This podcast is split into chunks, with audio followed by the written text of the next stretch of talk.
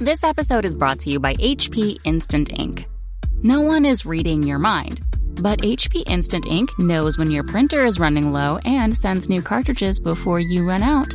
So you never have to think about ink. For details, visit hp.com slash instant ink Spotify. Conditions apply.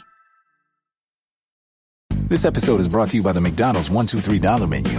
It's hard to have a friend who's a slow eater because when you finish your McChicken sandwich, watching them finish their McDouble cheeseburger and small fries can be excruciating until they notice you staring and offer up a few fries. That must be what friends are for.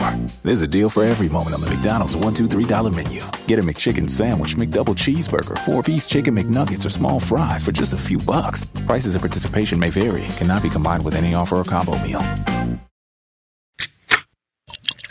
This is the Jabberjaw Podcast Network.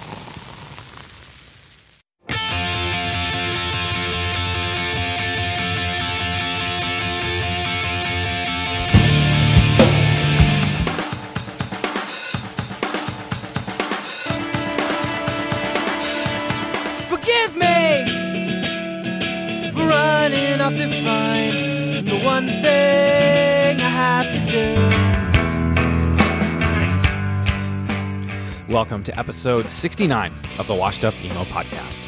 I am Tom Mullen from washedupemo.com, and today we welcome singer and bass player Michael Fiorentino from the band Somos. Somos have a new album called First Day Back on Hopeless Records, and are one of my favorite bands from this new era of independent punk. Michael and I chatted about growing up in the scene and also his struggles with mental illness. If you know about Somos or not, I am sure that you're going to enjoy this episode. As always, contact me anytime over at washedupemo.com. This is episode 69 of the Washed Up Emo podcast with Michael Fiorentino from Somos.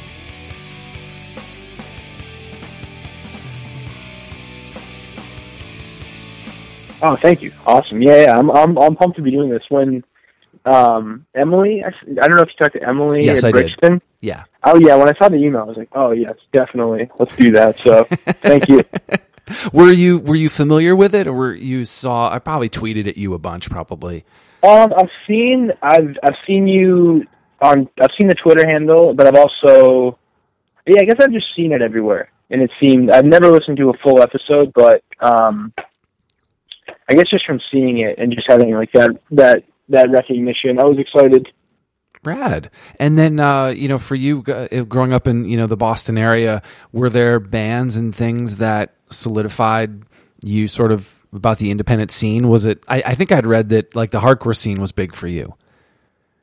Yeah, um, I was less into like our guitarist Phil in particular has almost like an encyclopedic knowledge of hardcore bands and all the different tributaries and, and subgenres, but I really liked I loved like Modern Life is War. I liked Verse a lot. I really liked Have Heart.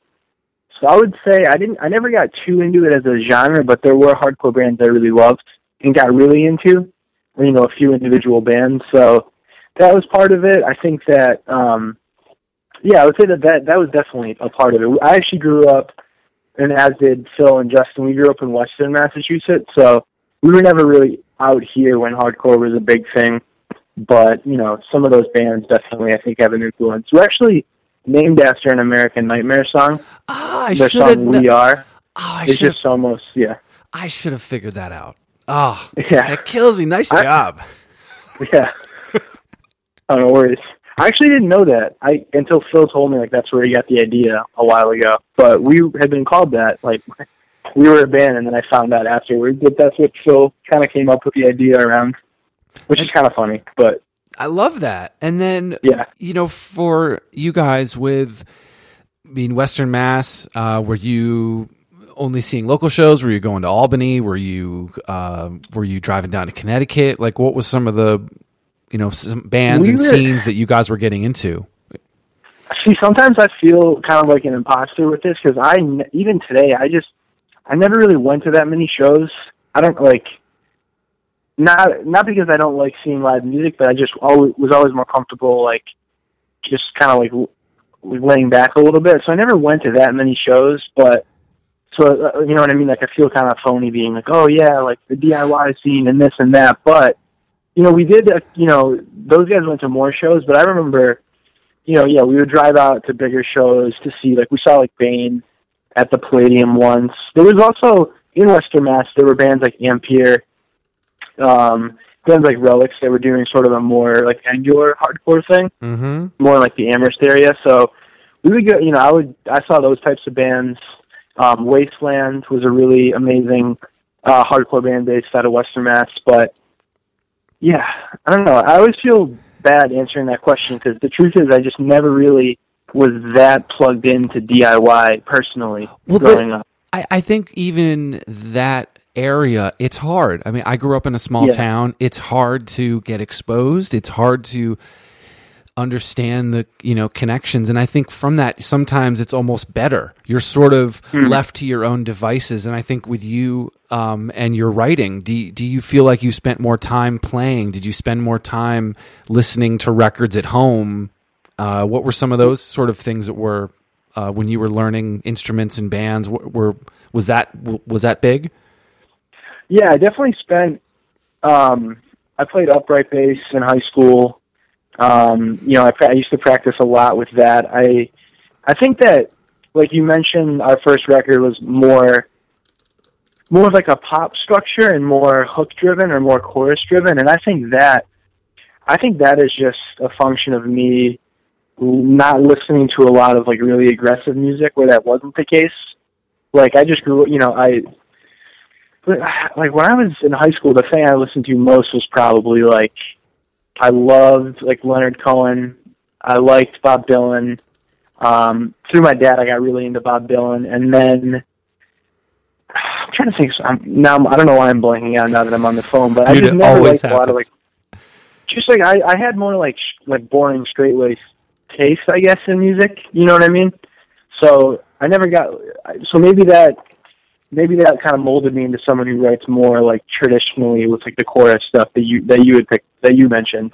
But then, I mean, for you, Dylan and obviously Leonard, you know, l- lyrics were huge. And for me, on on uh, when I was making music, like lyrics were kind of last. I kind of wanted the riff, and I think that's just my brain maybe is not as big. But I think the Right. I think the lyric part for you is really important. Um, and did, did you get that from those songwriters? And what you know d- is that something that you spend? Um, obviously, singing you do, but you know you you're kind of taking it a different way. Definitely, yeah. I think I latched onto it. Oh, another another huge lyricist for me when I was really young, when I was like twelve or thirteen, was Jello Biafra. I used to like Ah, I was so blown away that that band existed. So I used to like study their, I'd buy the CD and like study the lyrics. And I think I just developed a love for that through some of those more like iconic punk bands like the Clash of the Dead Kennedys, who had like that message and was really aggressive and sort of in your face. And that really grabbed me at a young age, I think. Because it's funny, like our our guitarist Phil, he's always like, I don't care like what the lyrics are, like it is like is the song good, is the melody good, like that's kind of how he judges music. Where I I'm definitely kind of a lyrics person, even when I listen to it, and I think that yeah, that probably comes through a little bit with our writing. Um, which uh, that that is a great like I am your Phil in your band. If I Yeah. was, yeah, it would be Tom's always just thinking about the riff, but then you're coming in with that. If you both were that other way, it wouldn't work. You know what's funny? Like we always have this thing where it's like if we like if I write a song and we just do it like how I initially envisioned it, it's kind of boring because I'm just like, all right, here's the chords, here's the melody, like verse chorus, and then these guys. It's actually really good the way we work because these guys, um, Justin and Phil, are very creative guitar players, and we've you know we've always been able to play with a drummer who's also very creative and thinks outside the box. But like I said, I feel like sometimes I'm kind of like kind of just straight laced with the songwriting, and that can be good in terms of like a melodic focus. But I definitely rely on you know my bandmates to elevate the actual songs as finished products. I love that. Musically. I love that Yeah. because you're coming in with that structure and you're like, look, I've got this idea. This is how many times I think, and then I'm sure Phil will come in and say, oh, what if we, you know, did this twice and I did this little extra thing and that wasn't something you were thinking of. I think that's kind of Right. you just talking this through. People that are in bands that are listening are probably like. Uh, you know that's how practice goes, and I think people wanting to be in bands. That's when it makes sense. That's when it works. Definitely, there's that balance. There's there's that there's that tension that was when it resolves itself, it really works. But there is that tension because the approaches are just so different. Yeah. Like I, I'm always like I count differently than um, this one guy I was in a band with. So I would say Hmm. four, and he was thinking eight. So I would always Oh, have to like yeah. I would always have to be like uh, and I'm horrible at math, so it'd be like uh, eight, sixteen. Yeah. like I think, Yep. and then I'm trying to count that high. It just it just didn't work. Um, Totally. now, when you with so you got a lot of music from your dad. Was there a record store? Was it online? Was it Napster? Like, what were some of those ways that you were just when you were in those years of just I'm gonna ingest music? Um, what were some of the ways? Um, there was a local record store. I um, I never was I never got vinyl, um, but I would just you know I'd go buy CDs. A store called Platter Platypus Records in Westfield, which is the town that I grew up in. So a lot of it, yeah, was just sort of like researching what band is like this, and then saving up money and then going there and trying to see if they had the CD or asking the guy to order it. So a lot of it was based around that. Um, like the first CDs I got, or when I started to build my music collection, it was definitely revolved around a record store, which is so weird today because I I haven't bought, and this this sounds kind of hypocritical, but I have not bought a piece of music in like five years, I think, which I- is kind. of, I I know that I know that's bad because I want people to buy our music, but I also as like a consumer on the other end of it as a consumer, it's just like it's all it's all streaming for me at this point. Yeah, and actually, I was- I was going to ask you that because the buying experience I think is different than that streaming, and I hmm. kind of was looking at some. I've pared down my CDs over the years, and I remember. Uh, they're at my parents' house. I don't have room in New York City for them, and I remember going through them, and and I know every single page of every book or uh, booklet, or I know I can rattle off, who, you know, the thank yous or or in the thing, and I there's this point where and I mean, not taking out Somos, but I mean, I was listening to Somos, and I don't have any of your records on vinyl or CD. I have streaming, Right. But then I don't have that same connection to Mm-hmm. the music. And I think for you, you've bought CDs and now you're streaming. Do you feel that that there's this less of a connection because we have s- such a we can listen to anything we want?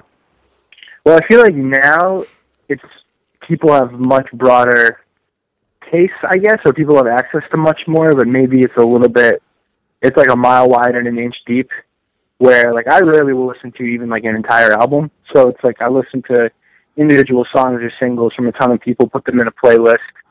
But back then, when I was, you know, purchasing CDs or, you know, going to the record store, you know, I had less music at my disposal, at my fingertips, but I do think I developed probably like a deeper appreciation for it. Like you said, combing through the lyrics, you know, just having it as like a as a tangible item. So I definitely think that's the case. That you know, there's pros and cons with with with each. I think ultimately I'd prefer streaming just because just for the you know the sheer amount of music that you have at your fingertips at any time. But yeah, definitely, I think that I probably like devour or I, I don't devour like a record as much as I would have ten years ago if I went and bought it at the at the store. like I, I I would say you know with your last record I would say I wish I knew lifted from the current track 11 hmm. just as much as I knew Problem Child because Right. Problem Child was on a playlist or you had the video but for you know it's almost like I I loved knowing that I knew track 12 just as much as I knew the first track um, and it just doesn't happen anymore It doesn't, yeah, and it makes me think. Um, sometimes I'm like, should we just be putting out like singles, basically, and then Yeah. you know at the end of a of, a- of a year or something, you know, putting that into like a a collection of singles. Like we we have those conversations sometimes. Like, is that? But I mean, I guess in our scene there are you know vinyl still a big thing, and people are really still into albums, but it definitely seems like the single approach might guarantee that each song gets more, you know, gets more appreciation. and That's that's something I think about sometimes. Well, to that, I also think about your life cycle. It's not like you mm-hmm. guys are off. You have to keep updating socials. You have to keep, you know, there's always something going on with merch, or it's almost like you guys are never off. So having a record come out and then having all this sort of downtime. But if you have seven inches or splits, which you guys have done with Sorority Noise and Have Mercy, those are sort of mm-hmm. like extra little tent poles throughout the year that it's people are talking about Somos. Right, right. Yeah, I think I I think I might like that more than like really having to think through like okay we have to have this heavy record. I think it's it's almost more fun and a little bit it's just like a little more like lighthearted to be like okay let's put a song out or let's let's focus on this and release this. Yeah, and you can do it. Do you don't? You just need Yeah. an album cover. Right, exactly, exactly. Um, well, it looks like we figured out the marketing plan for 2016 for Somos. I'm glad we figured that out. That's awesome. Yeah, actually, it's funny. We actually do. We're gonna put out like a digital only single in like early September. I'm pretty sure. Oh, cool. We might do like a limited cassette thing, but we're gonna we are gonna try to take that route and you know see how it turns out. I love that. Um, Yeah. Well, switching gears, just because you know the name of the the podcast, and um, uh, you know, what is your thoughts about emo? And I mean, again, as I said earlier, you would have fit back in the '90s. You would have been there, right, with a hardcore band, uh, you know, like Split Lip or Texas is the Reason. You would have been right there within those shows. It wouldn't been. It would not have been out of place. But being lumped into it. Um, even if it was through Tiny Engines or just you know tour partners or whatever. How, how did you guys feel about that? And is it something that is even on your mind? Mm, I mean, it definitely, obviously, is a term that still has sort of a stigma for a lot of people. But I don't. It, it never. It doesn't bother me just because any. I mean, any genre is going to have good and bad music, you know, quality, and then stuff that's just garbage. So this is one of the things where, where even with even with the emo discussion, like I know the big legends, like I know the American footballs, but I'm not as up on like the '90s world. Mm-hmm. And I know there's like a very interesting and creative tradition that that's a part of, but when it comes to getting labeled emo today, I know that like what's referred to as like the emo revival, it's referring to this, you know, wave of music at the grassroots level that, you know, bands are trying different things and it's interesting and it's it's very different from like the the form of emo that was like, you know, topping the charts a decade ago. So in that sense, I think it's cool. There's been a lot of like you know, a lot of like people have written about it um, interest people have had interesting things to say about it from a variety of angles. So from that vantage point, it's cool. I guess sometimes I'm bummed when it gets slapped on us only because I know other people don't know that history. They just assume it means something, which it doesn't. So yeah, I don't think about it too much, but yeah, I Yeah. guess ideally we wouldn't get called that. We would just, it would just be like rock music Yeah, in some form. You know what I mean? One hundred percent, and that sort of thing where you're you're totally right, where you meet someone and they you say emo and they're like, oh, cool, yeah, I hear I hear '90s or I hear Right. um you know I I hear Texas is the reason in in your music or I hear you know something else, but then another person Right. you say that to and they're going to be like, well, you don't sound like that band from the mid two thousands. Yeah, they think like swoop hair. Yeah, they think it's kind of like this cheesy thing, but Yeah, Yeah, which is which so- is which is why I have the podcast and the website, and hopefully people learn Totally. the entire history. Because that's the thing. I when I do the DJ night that I've been doing for five years, or doing any sort of education, it's more of if there's someone that thinks that that's what that is, I try and tell them about the old and the new. And say Right. there's things before it and after it. It did not just land in this four year period or five year period and then poof go away. Uh, Right. That's the part that I think is really frustrating sometimes because it's just well that's what it sounds like. And i'm cool with people th- loving that. And if they were 15 during that time and it was really important i get that. But there's a history to it. And if you use that word it doesn't just mean you know the mid 2000s i think you guys probably Right. run into that where where you're getting lumped into certain sounds because of that. Yeah, yeah, definitely, definitely. Um, which can be frustrating at times, but it, it, it's not like it's this big, you know, like imposing challenge for our band or anything like that.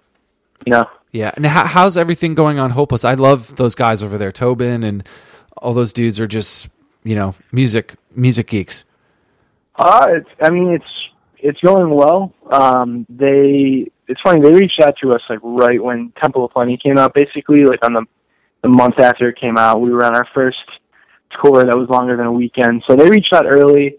Um, you know, other people. We were talking to some other labels too, but we went with them just because they bring a lot of like good resources to the table, and like you said, the staff's just very smart. They're very like driven. So I have no complaints with Hopeless. Like it's been it's been really good so far. Great.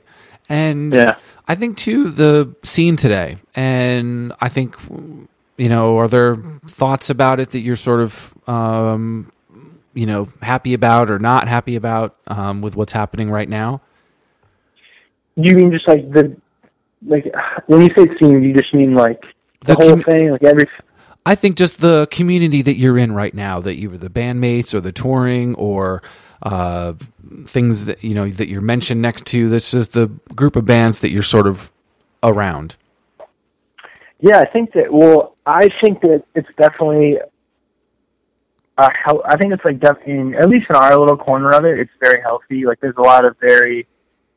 There's bands that are taking like interesting chances. Like I like bands that are just writing great pop records. I think without a lot of you know, I don't know. Like I think of like a band like The Hotelier or bands like Modern Baseball.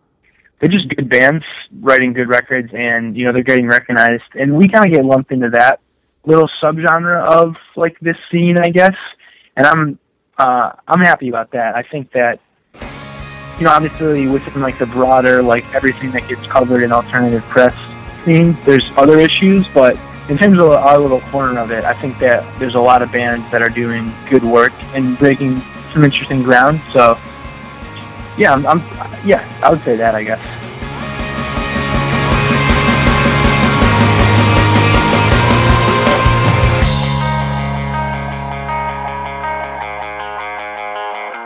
When I came here,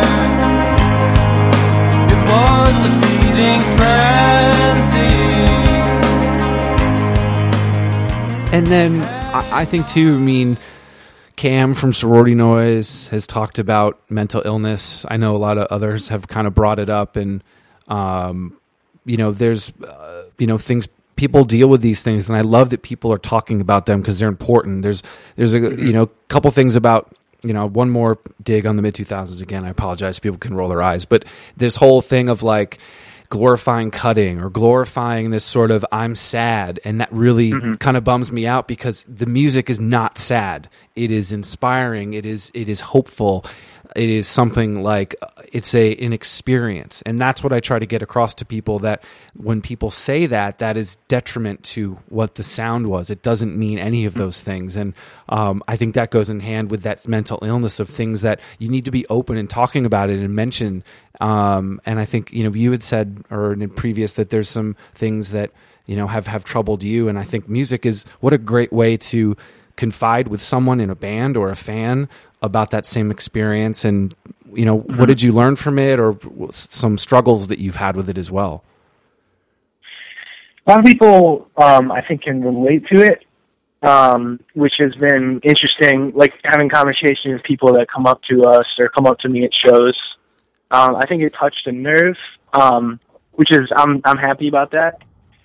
And that the intent was just to sort of explain at the time. The intent was just to sort of explain why we were dropping the tour, but you know a lot of people reached out and were very kind. And then, like I said, on the road, people will come up and say like I really related to that, and I'm glad to be part because there is a conversation happening in our music community that I think is reducing the stigma and then sometimes I get frustrated because then it ends up becoming only about just a conversation or just just like losing the stigma when I feel like we have to get to the point where we're advocating for things that will actually help people in a more material and concrete way. Like we need basically it's like we need free and high quality mental health care for everybody. And that's just not the case so I, I'm very much in favor of conversation. I'm very much in favor of reducing the stigma, but I think it's just a step. It's just like one important step because um, there's big structural changes I think in our society to really address it. You know what I mean? Outside of outside of anything specific to lyrics within our genre or even music or touring musicians, like it's this huge national epidemic that you know people don't cannot always afford treatment to get it fixed obviously a lot of people just don't have those resources. So or, to me, that is frustrating. Yeah, or it's it's it's seen as not something that should be treated, or something that you can just kind of forget about and wake up the next morning and be okay. Um, yeah, or people treat it with people self medicate. I mean, the living standard is declining in the, in the United States, and I think that you know these things are related. So I definitely think yeah, you have to drop the stigma. People have to feel like it's a genuine thing that deserves treatment. Totally. And you know, I th- for people that might not know, I mean, you did have to you know drop off some dates. I mean, what were some things that you were going through, and you know, what's sort of helped you get through that? I mean, I was just going through sort of textbook anxiety and depression, like not really being too functional, having a lot of social anxiety. Just was not a did not feel healthy enough to go on tour. Like go on because it's kind of demanding. Like you're in a new spot every night. You're interacting with a lot of people. So uh, made that call. Um, took some time, figured some things out, and then just started to feel better. And then you know made the call that we could do it. We could start touring again several months after that. But I think it was the right call to make just because we just, I, I personally was just not in a position to tour. So I would do it the same way all, all over again. And yeah, I, I feel like almost like a different person after that because I hadn't really attempted to deal with it in any serious way, even though I struggled with it, you know, a lot through my life. So now that I, once I sort of grab the bull by the horns or whatever, I feel much better about it. What were um, did you did you have a therapist and a psychiatrist? Was it both, or was there, you know, was it kind of a balance? I guess, like I got on medicine. Yep. Which is work, I think. Saw I saw somebody briefly that kind of helped me get onto the medicine. I I didn't get as much out of that end of it, but I think just the the experience of acknowledging it, um, getting some of the reinforcement from people when you made the announcement, and then getting on a uh, like a regimen that worked in terms of the medicine was kind of a, the combination that was really helpful. Yeah. Um, you know, I speaking personally for two seconds, I had some of the same issues uh, at a years years ago, and it was the same thing. It was this balance of speaking to someone, but then also having the certain uh, treatment that fit and you know what dosage and those those types of things and some of these right. things and I think for people to listen some of these things are temporary some of these things could just be uh, you know you need to get on the a month thing and then you're you're good or some of them are more long term and uh, right. uh, for you you know you were you were able to figure it out and get on a system and, and now it's like you're okay and you're level almost. Um, and that's yeah. not to mean that doesn't mean you're stoned. That doesn't mean you're you're out of it. It's that you're at this level position where you're able to function correct? Right. Exactly. Yeah exactly. Being yeah. functional was a goal at that point and yeah. I, it feels good to have achieved it. Because everything it's it is a that feeling of not wanting to get up, those simple things that you don't want to do, or when you mm-hmm. have to do something, you kind of freeze up. right. yeah, totally, totally. No, uh, it's definitely it's a real it's a you know it's a painful thing to go through. So definitely. Yeah. Well, I think uh, definitely for you guys to be able to, and you personally to be able to say that out loud and be able to. I'm sure people come up to you all the time now. Yeah, definitely. Um, on tour, uh, people come up and we'll we'll bring it up, which I'm always I'm always glad to have that conversation. Did you can I mean that's something big. I think those people are going to remember that. I hope so. Yeah, I think so. Um, I guess I yeah I would hope so. I, I imagine that they would just because if they're if they're fans of the band, then they can have that extra connection. It's something that hopefully will get driven home in that extra way. So yeah. Yeah, that makes on that level I'm I'm happy about that. Yeah, I think that's that that's again you're kind of passing on that same knowledge that someone else gave you.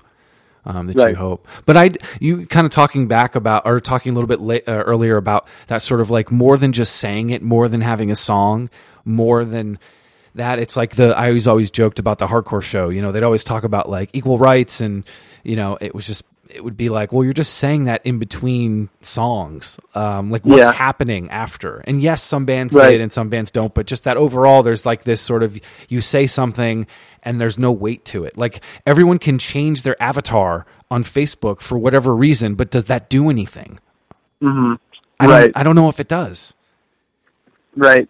I mean, I guess it can it can serve as a like a precondition for people to go into activity around any sort of issue or set of demands just because it can change people's consciousness, I guess, or it can change the way people think about something or make them more open to advocacy around anything. But ultimately, you're right.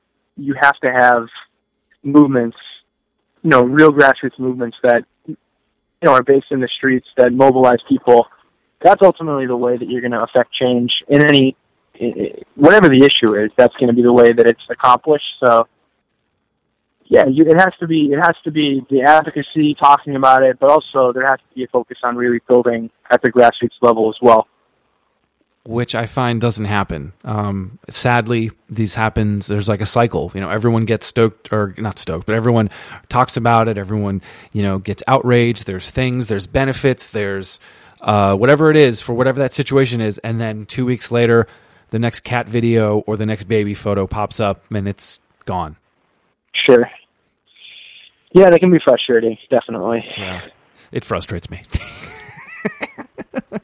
uh, I want to talk about uh, the video for Problem Child. Um, I, if, mm-hmm. if people haven't seen it, or I want people to, but tell tell everyone about it. Um, it's basically shot at the house where Justin and I, Justin's our guitarist, we live here. Um, we we wanted a music video for the song because we think it's one of the stronger songs on the record actually personally one of my favorite songs he's ever written. But wanted to do a video. We thought, why don't we try to just do it at our at our house? You know, we might be able to get more comfortable. We worked with our friend Eric Rojas, who's a really good director, and you know, it's kind of got this cool black and white feel to it, but it's also like there's like this. It's in it's most of it's in slow motion, and I think it works really well. Um, and I think we were just able to get more comfortable because we did it in our own house. It wasn't like this, you know, on set or we went to some crazy location. We just sort of rolled with it and you know had our friend had our friend shoot it. So I think I, it's my favorite video that we that we've done for sure. Rad, I love yeah. it. Yeah. And so, what is next? You mentioned the uh, thing in September, but uh, what's next for touring? What's next for you guys, or is there a little break, or what's we have right now. We're just right now we're writing. Um, we are, like I said, we're going to release a single, maybe a small cassette. We're we'll be announcing a headline tour soon, um, like a full our first full U.S. headline tour. So we're writing a lot. We're putting that together. We're playing. Um, we're just playing a women's prison at the end of August. I'm really excited to do that. That'll be a new experience. So there's some interesting things coming down the pipeline for us, but right now we're just I'd say the big focus is on just accumulating material and, and writing songs. Rad. Is there anything yeah. else you want to tell anybody, or tell tell the uh, listeners? Um, I can't. Other than just like, if you have made it this far, thank you for listening. I guess that that that comes to mind. That is a great. That is actually no one's ever done that. So fantastic job. Because I, you're totally right. If you've made it this far, Michael and I appreciate that. Yeah, totally. cool. Well, those are all the questions I had. Um, awesome. Thanks for doing this.